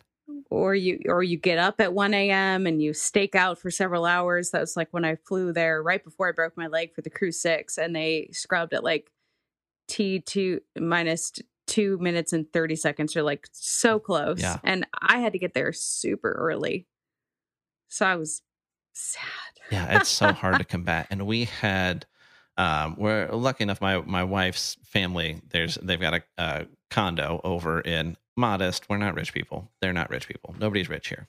Um, but uh, they've got a condo two blocks off of Cocoa Beach. Mhm. Um, so pretty close to to the far end, like down where Blue Origins pad is and, and that stuff. Um, and uh, so I'm like, we had taken the kids out there, and we're like letting them sleep to wake them up to watch. Mhm. Ultimately, we we ended up, uh, you know, I can see the launches, and if the clouds are right, we can like we can step in the front yard and sometimes Yeah. hear them and stuff. And so ultimately when it finally went it was we were here instead of there and i still went in and, and got my son up and took him outside and so we saw it with our own eyes but it's not it's not the same Mm-mm. but so having having been so you were at the media site for sls no no? It was only later. Yeah, no. So I didn't get my first NASA press credential until like February of this year. so how far were you from sls Pro- uh, probably seven eight I was miles On, I was on the Max Brewer Bridge. Okay. So it was about 11 miles. okay yeah so is that comparable to where you were for starship I was way closer for Starship. that's that's so crazy to me that you can get Yeah. that close out there Oh, yeah. It's so a little. I, I was actually kind of nervous about it, especially when I was down on the ground at Isla Blanca Park, because I'm like, dude, I'm on crutches. Like, I can't run. Yeah. you know, like, uh, I can't deal. You have a little bit of PTSD after Yeah. unexpectedly twisting your leg and it fucking snaps. Um, but uh, I felt a lot safer on the roof. I was like, hey, at least I can, you know, just lay down and and um, but but it was it was fine. Um, yeah, you can get pretty close though. And there were people that were in the exclusion zone and, and I got invited to those viewings and I was like, no. no. So, for the listeners, if you haven't ever been to a launch in person, one, it's worth the trip. I don't care what's launching. If you can get, if you haven't been Yeah. and you can get to it, go watch. Um, you know, if you can get to Wallops, uh, watch an Electron go up. Is it a little rocket? Sure. Is it awesome? Yeah. So go. but you know, like we, you know, literally, you can watch a Falcon Nine a week, sometimes two a week down here now, and it's cool. But something like SLS is different. Like I Mhm. wasn't out there for the launch of that. I watched shuttle launches from the Max Brewer Bridge.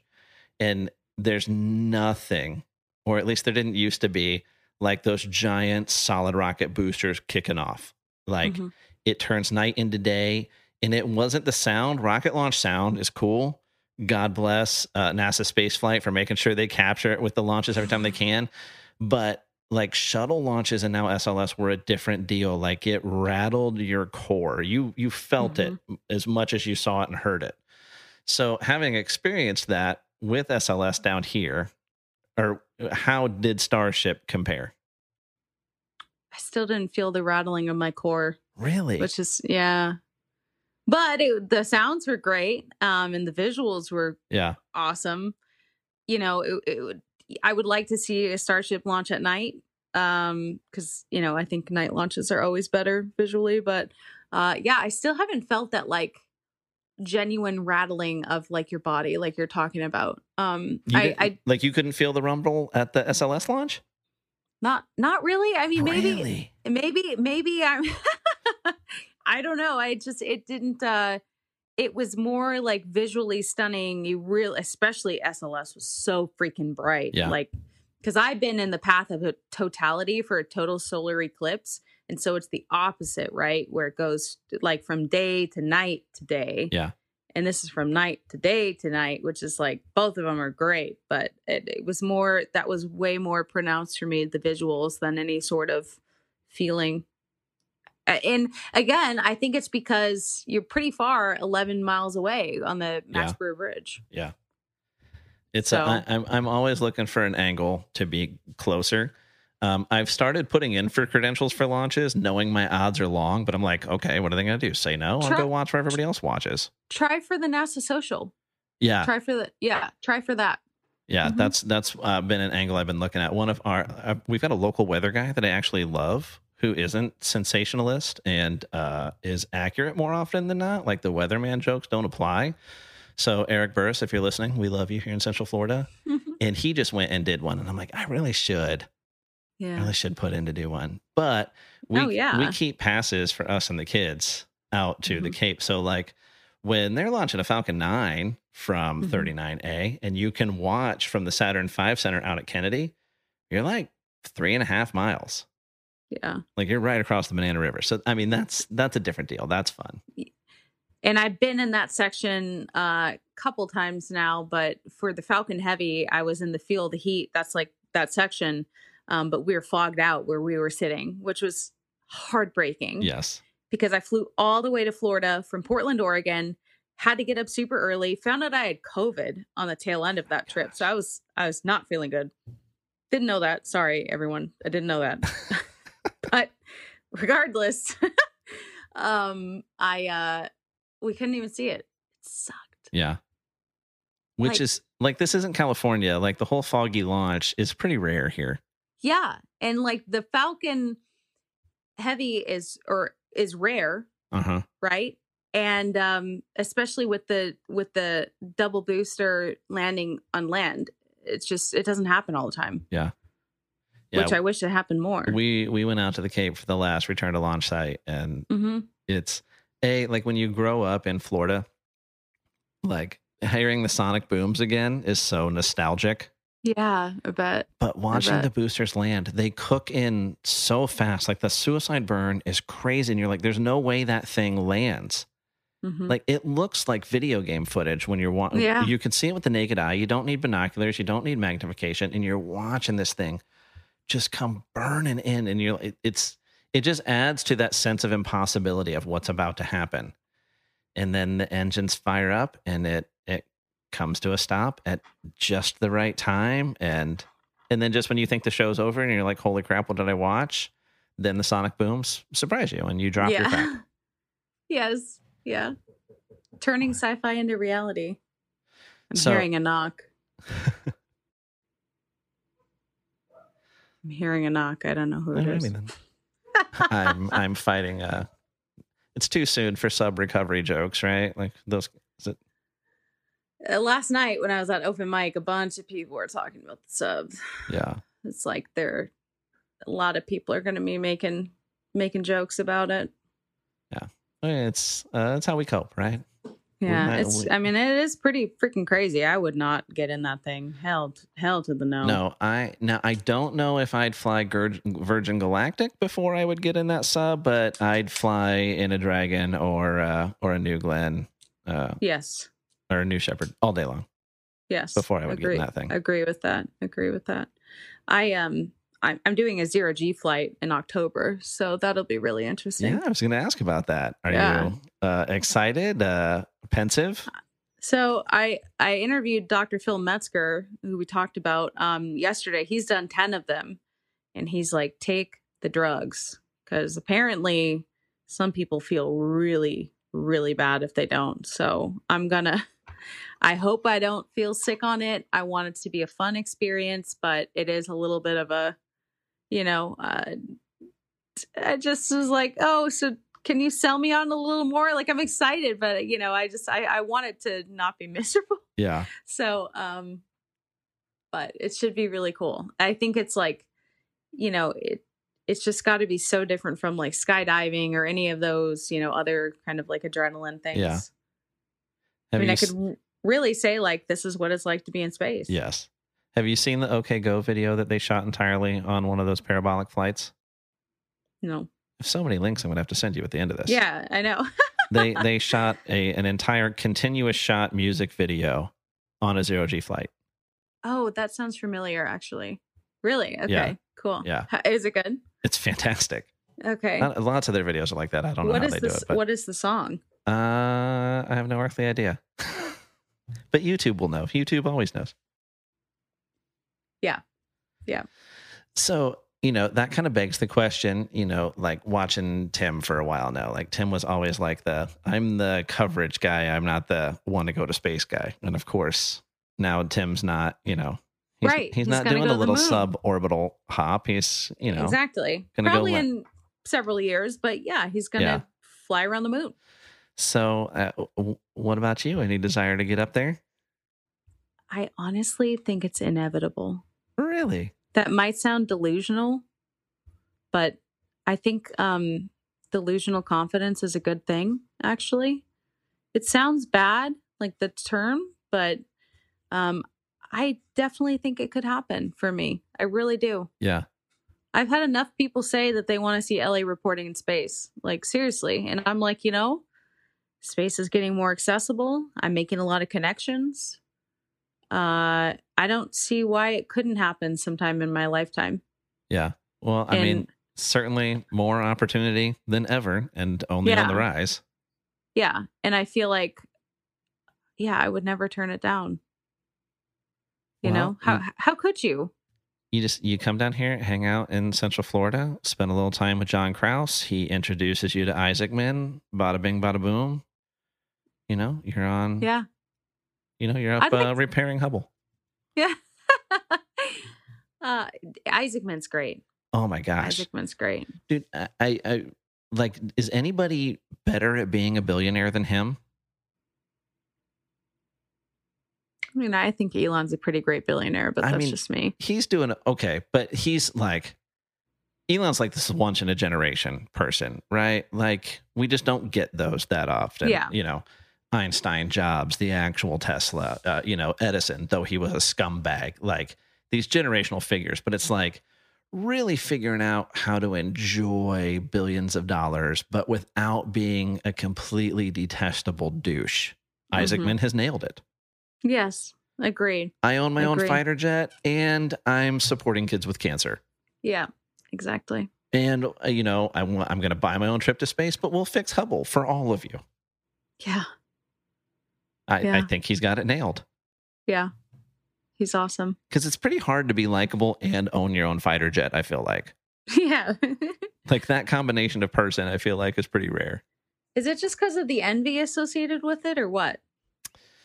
Um, I think, uh, yeah, there's probably that. There's definitely that. I mean, you look at, you know, to, to go back to the sub, like just the absolute depravity of people that were like rooting for a bad outcome because this happened to be rich people on there. I know. Like that, we didn't used to be like that. Um, so there, you know, there's probably some of that. Yeah. Uh, but then also there's, you know, then you add in the fighter pilot persona. Uh, you know, so not that it was like actual fighter pilot, fighter pilot, but I feel like it's even elevated. So, you know, I've uh, recently gotten into, I get that I'm way late to this game, but the show Suits. Did you watch Suits and all?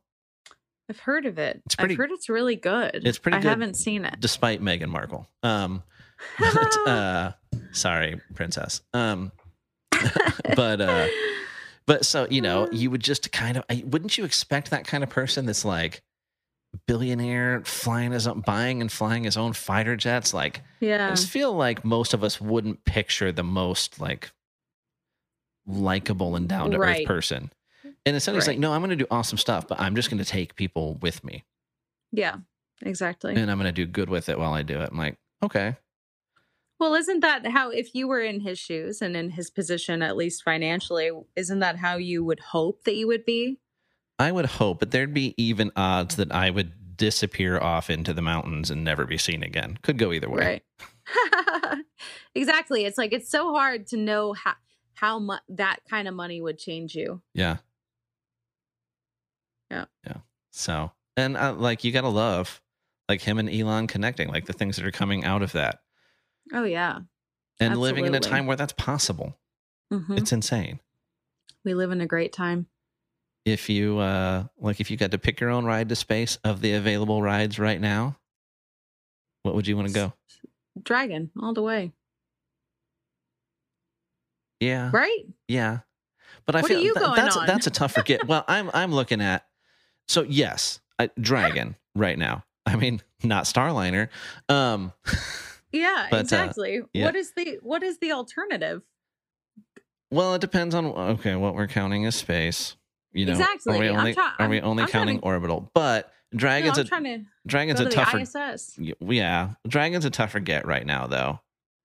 So I'm Yeah. like, so between of the tourist options right now, I'd fly Blue Origin over Virgin all day long. Oh, I, I, yeah, I think anyone who's like remotely educated on the two, I'd hope. Yeah, I you know, you, like you know the the uh gif of the monkey that's doing like the side eye because something's Yes. sketchy. I feel like as people were making all the comments this week about you know like tourism, like it's only going to be a matter of time before space tourism has an experience like the sub this week, and I feel like the side eye monkey gif was Virgin. Yeah, yeah. I, Unf- I wouldn't ride that thing. No, I wouldn't either. It's too complicated. There's there's too much room for failure. yeah, But I feel like, uh, you know, uh, New Shepard, I'm like, eh. like Yeah. if you if you got to pop off the escape system, you, that's just a bonus ride. right, right. Like I feel like it's a pretty rock solid system. Agreed. I do hate. I'm like Jeff. Let us see the goods. Like I drive by Oh, yeah. this massive Blue Origin facility out here, going, you know, out to the visitor center with the kids all the time. In uh, every, we're all just craning our necks, just hoping the the garage doors open. I've toured it. I've gone to the second floor up the elevator and I've seen I've seen it all. I just can't share it with you because they're secretive, which sucks because it's like first of all, how did I get a tour of Blue Origin before I got a tour of SpaceX? Like what the hell? Yeah, But, that like, does seem wrong. Yeah, but uh but I've seen it. Uh I'm surprised that they let me in, but you know, obviously I didn't record it or anything cuz you can't.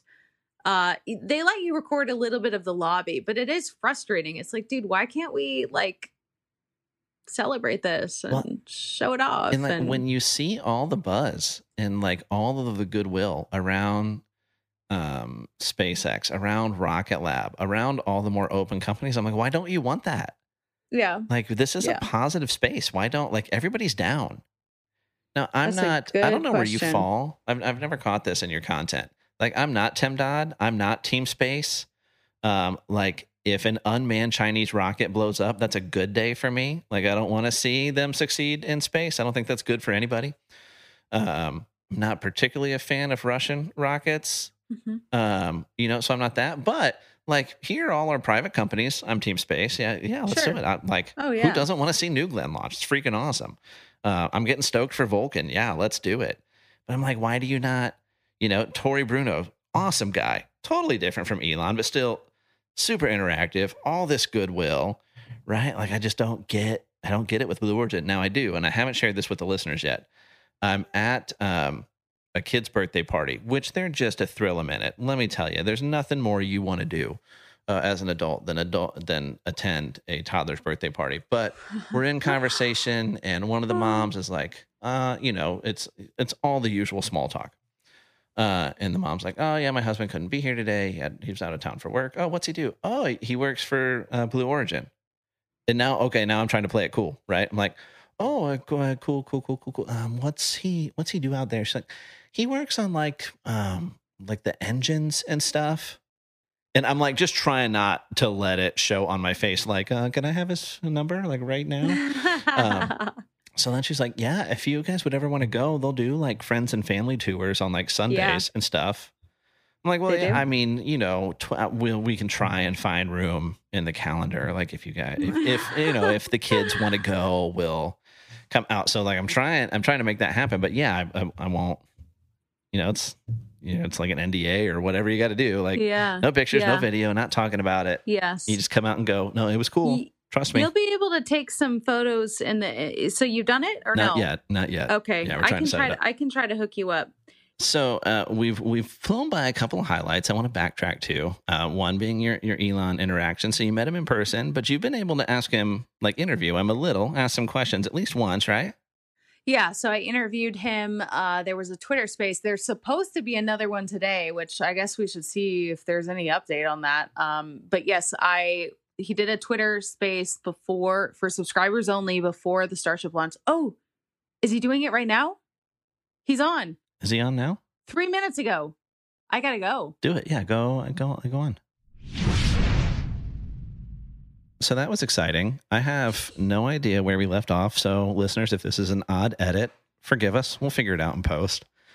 But as I started into a line of questioning about your Elon interactions, and you've actually had some opportunity to question him, Elon started to try to do a a uh, Twitter Space that he was supposed to do yesterday. He's doing a Starship update, and it was supposed to be yesterday, and he postponed it to today, and there was no service. So I guess we're waiting until tomorrow. Third time's the charm. Yeah, but, we, we um, actually hopped off so you could do, you know, your job.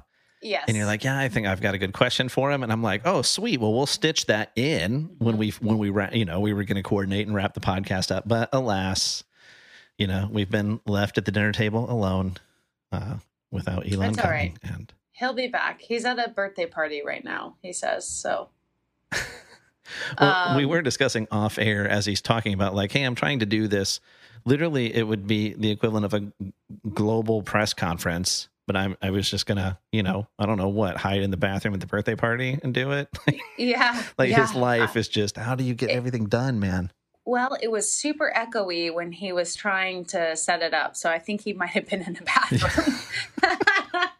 but uh oh man, well that's all right. But uh yeah, it's like my my job as a full-time content creator, I have a lot of free time and flexibility, but then when it's it's really time to report and there's something that I I absolutely need to cover, it's it's all business. So um appreciate you understanding, but I guess I guess we're waiting again. Although I am going to go check on my wrap shortly here on on the Tesla. So, and I'm getting it wrapped intergalactic blue, so it's kind of space themed. Nice. With my logo incorporated into it, which I'm just very uh, excited to to see the the final product. Yeah. Well, so you've been covering Tesla for a while now.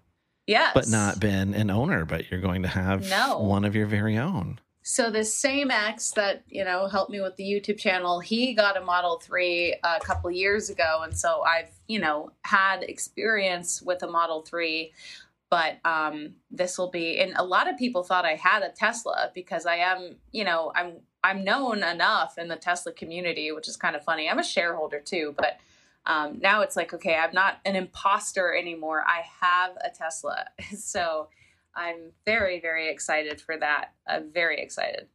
Um, did you spring for FSD?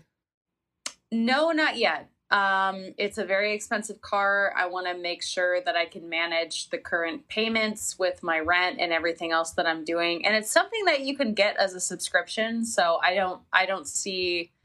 I, I think without FSD, it still works pretty great on the highway. So um, I think you know I'll probably get it later. Yeah. But uh, the first order of business was getting the car, which, um, you know, was kind of a scary decision, but it feels right. It feels like it will only elevate my brand. I'm going to make a ton of content with the car. And already I had someone offer Matt Home here, actually, he does real estate here in Austin, and he offered to sponsor my wrap um, along with Allset, which is the company that's wrapping the car. So it's like that was kind of insane. Yeah. but um, in a great way. So I think um, you know, eventually, eventually I'll get I'll get FSD. Yeah. Well, and you know that is kind of the the fun side, uh, if you can call uh, taxes fun of content creation. Is like, yes. you know, I've been a you know some version of Apple fanboy for some time, but it's like when the AirPod Pro twos dropped. Yeah. Well, that's a, a, business expense because I'm going to use those regularly for reviewing podcast content, the occasional call. Uh, so I mean that's uh that's that's it's a write off, and right, it's a nice right. one. exactly, exactly. And so for that and many other reasons, I was like, this this is a good decision. You know, I I'm going with my gut. yeah. we we keep toying around with the idea and i actually i had the like the very early reservation in on like the hundred dollar reservation in on the threes um and uh, we, we've I ended up bailing on it. I wish I hadn't because I had my wife talked into it at the point. But I, I married a CPA, uh, MBA, um, so large purchases are always, uh, you know, a, a, different thing. And there's still just enough unknowns around. Like, really, my hesitation is still just ultimately like battery life and battery replacement. That big unknown hanging out there to me is yeah. is the big hesitation still. But the Elon fanboy and the nerd in me, and the one that's like, okay, let's put our kids in the safest possible vehicle we can on the road. I'm like, all of that makes great sense. Yeah. Yeah. I, I hope. yeah. Now, there's a strong possibility that you're going to end up with a longer than normal wait to charge your three as you're sitting behind a GM, a Ford, a Rivian at a supercharger now. Potentially, potentially. I mean, I uh there is a charging station here at my apartment complex. Obviously not Tesla, but um it'll work, I think. I have to test it out. Um but I literally drove the car across the street and it's getting wrapped, so I have to wait again. That's fine, but uh there there's a couple superchargers really close to me, so we'll see. But I I'm it's a lifestyle you know like i'm i'm signed up and i'm i'm i think i'll enjoy it even if i have to wait a little bit. Yeah. So. No that's that's super exciting. Very cool. So yeah. and i mean it is you know for the jokes about tax write-offs and business and stuff like that it will be a legitimate content creator for you. Right. Right. Right. Not just because i have my logo on it and my socials but it like i'm gonna make content I was making content with Teslas before I had a Tesla. So now I just won't have to like borrow other people's cars. But like Felix from What About It, he has his Tesla all tricked out with a really cool wrap. And so um, I don't know, when I saw that, I was like, oh, one day. And I guess we're here on that one day. It's happening. So uh, I'm excited to, yeah. to, it's like, I really am. I'm, I'm going all in on the, on the brand if I'm putting it on my car. So yeah. yeah. So it's exciting. Uh, you know, brand on the Tesla. Yep. 70 70,000 subscribers, big old balloons behind you. What's next? Well, I'm still trying to get the Elon interview, like an actual official planned, you know, that's on the bucket list. I'd like to interview other people as well Jeff Bezos, Tory Bruno, um, Richard Branson. I, I want to interview all of them. I want to interview as many high level people as I can. Um, I'm excited for the next Starship launch. I'm excited to, to road trip in my Tesla and make content about that. And um, excited for the Zero-G flight. And, uh, you know, uh, yeah, dating. We won't get into that, but excited for someone to someday share the journey with me. And, um, you know, who knows? Uh, I mean, but Elon's available. He is, but he's not really available. you know, he can't really sustain it. I mean, I think that's why he and Grimes broke up because he doesn't really have time for a relationship, which is fine. But, um, you know, uh, yeah. I, I feel like there's probably a solid couple of minutes of stand up there for you, though. I feel oh, like there's potential Elon? material there in in an Elon relationship. Potentially, but I would. Th- my worst fear is that he unfollows, and I don't want to do anything that would like, um, you know what I mean? Yeah.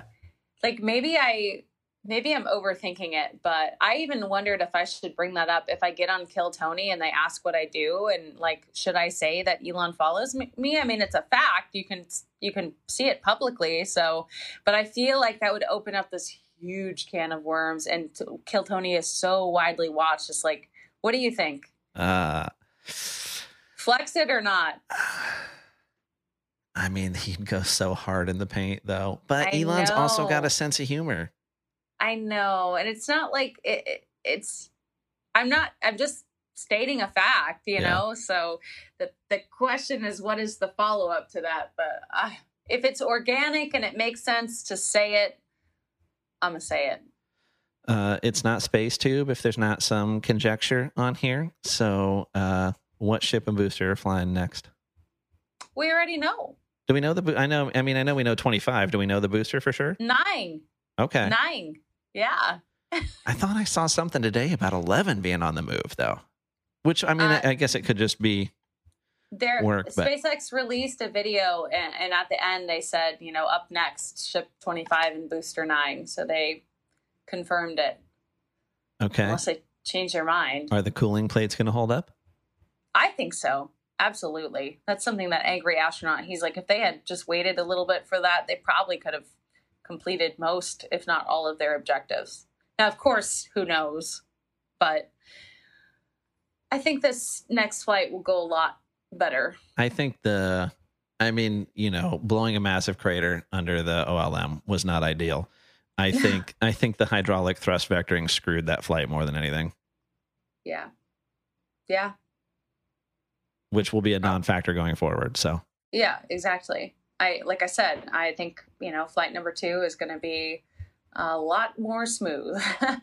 when uh, no, And- no, the, we're, uh, I think this episode will drop in a little over two weeks.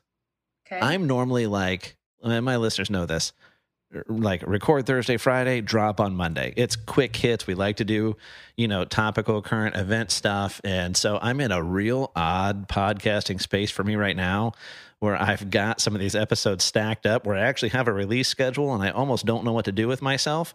And I can't quite tell what day it is. But so, listeners, we're recording this, uh, I don't know, what is it? June 23rd. June so 23rd. take predictions with a, a grain of salt here. But when do they launch again? Well, he said 6 to 8 weeks. Right. but he also said six to eight weeks about three or four weeks ago. so I don't know, man. You got to be. That's the thing. If you're if you're trying to get if you don't do this full time or you don't have a lot of flexibility in your schedule, it's it's going to be hard to see a Starship launch. Yeah. Unfortunately, it's hard to get down there to Boca Chica, and it's hard to make plans last minute.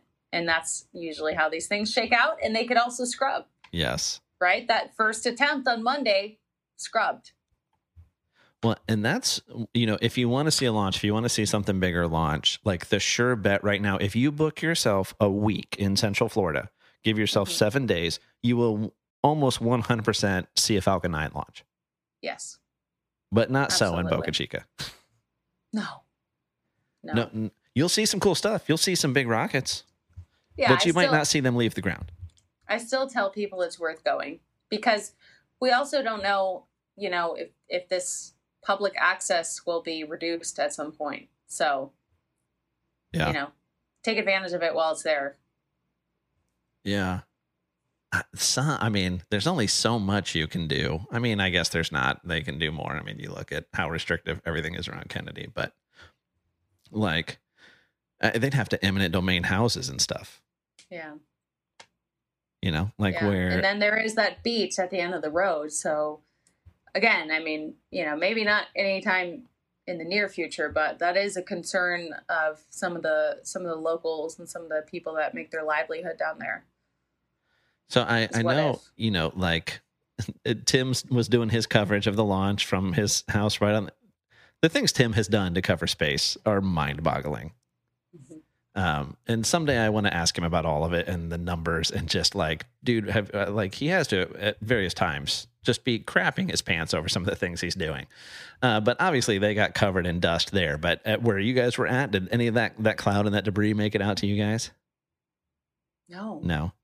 not that I noticed. No, no, we were celebrating. it was like I didn't notice any any of that. Um, no, we were we were clean, and we were unscathed. Yeah. I I think okay. So next launch in six to eight weeks, perpetually. Um, they make orbit. yes, I think so too.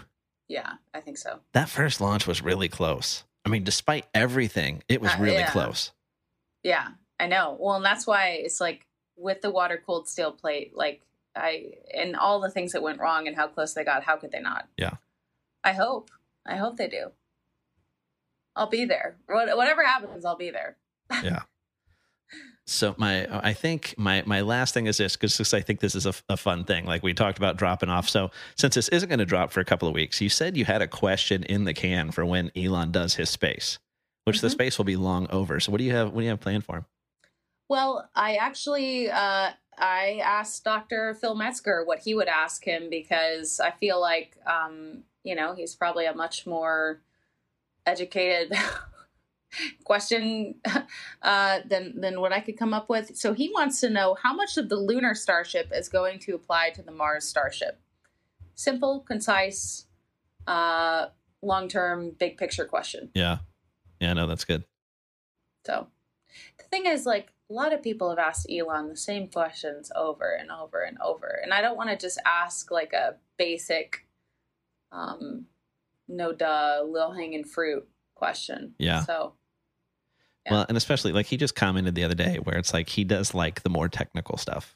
Exactly. This is more kind of like big picture, but I don't know. I think he'll.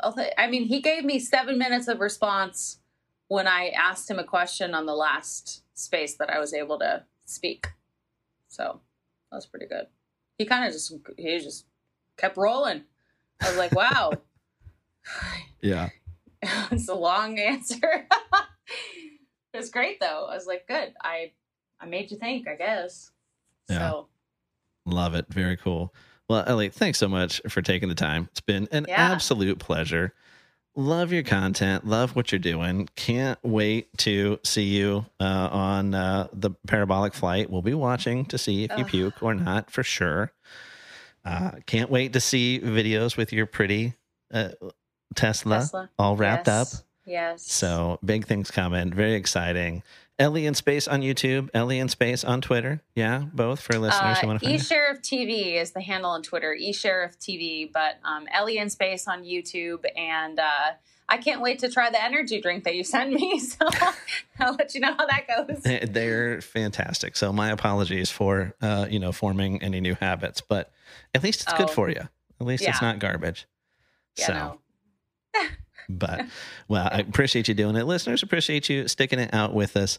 As always, you are why we do it. Whatever app you're listening on, if you wouldn't mind doing me a little favor, somewhere on there, there's a follow button, there's a subscribe button.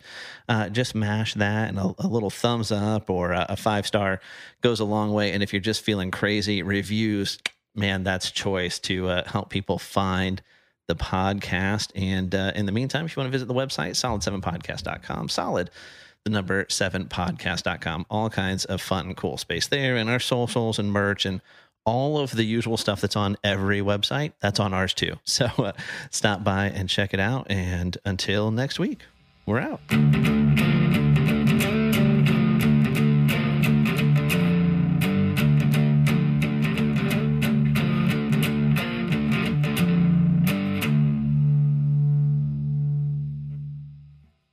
The Solid 7 podcast is fueled by Jocko Go. Engineered for anyone who wants to get after it in life, pre meeting, pre testing, pre negotiation, or pre mission. If you're looking for an extra cognitive or physical edge, Jocko Go is your force multiplier. With 95 milligrams of caffeine and zero sugar, the keto friendly Jocko Go will give you a physical and cognitive boost without the crash that you experience with average energy drinks. Visit jockofuel.com today and you can use our promo code SOLID7, that's S O L I D 7, to get 10% off your order. Get on the path and get after it. Oh, and because lawyers exist, these statements have not been evaluated by the Food and Drug Administration, and this product is not intended to diagnose, treat, cure, or prevent any disease.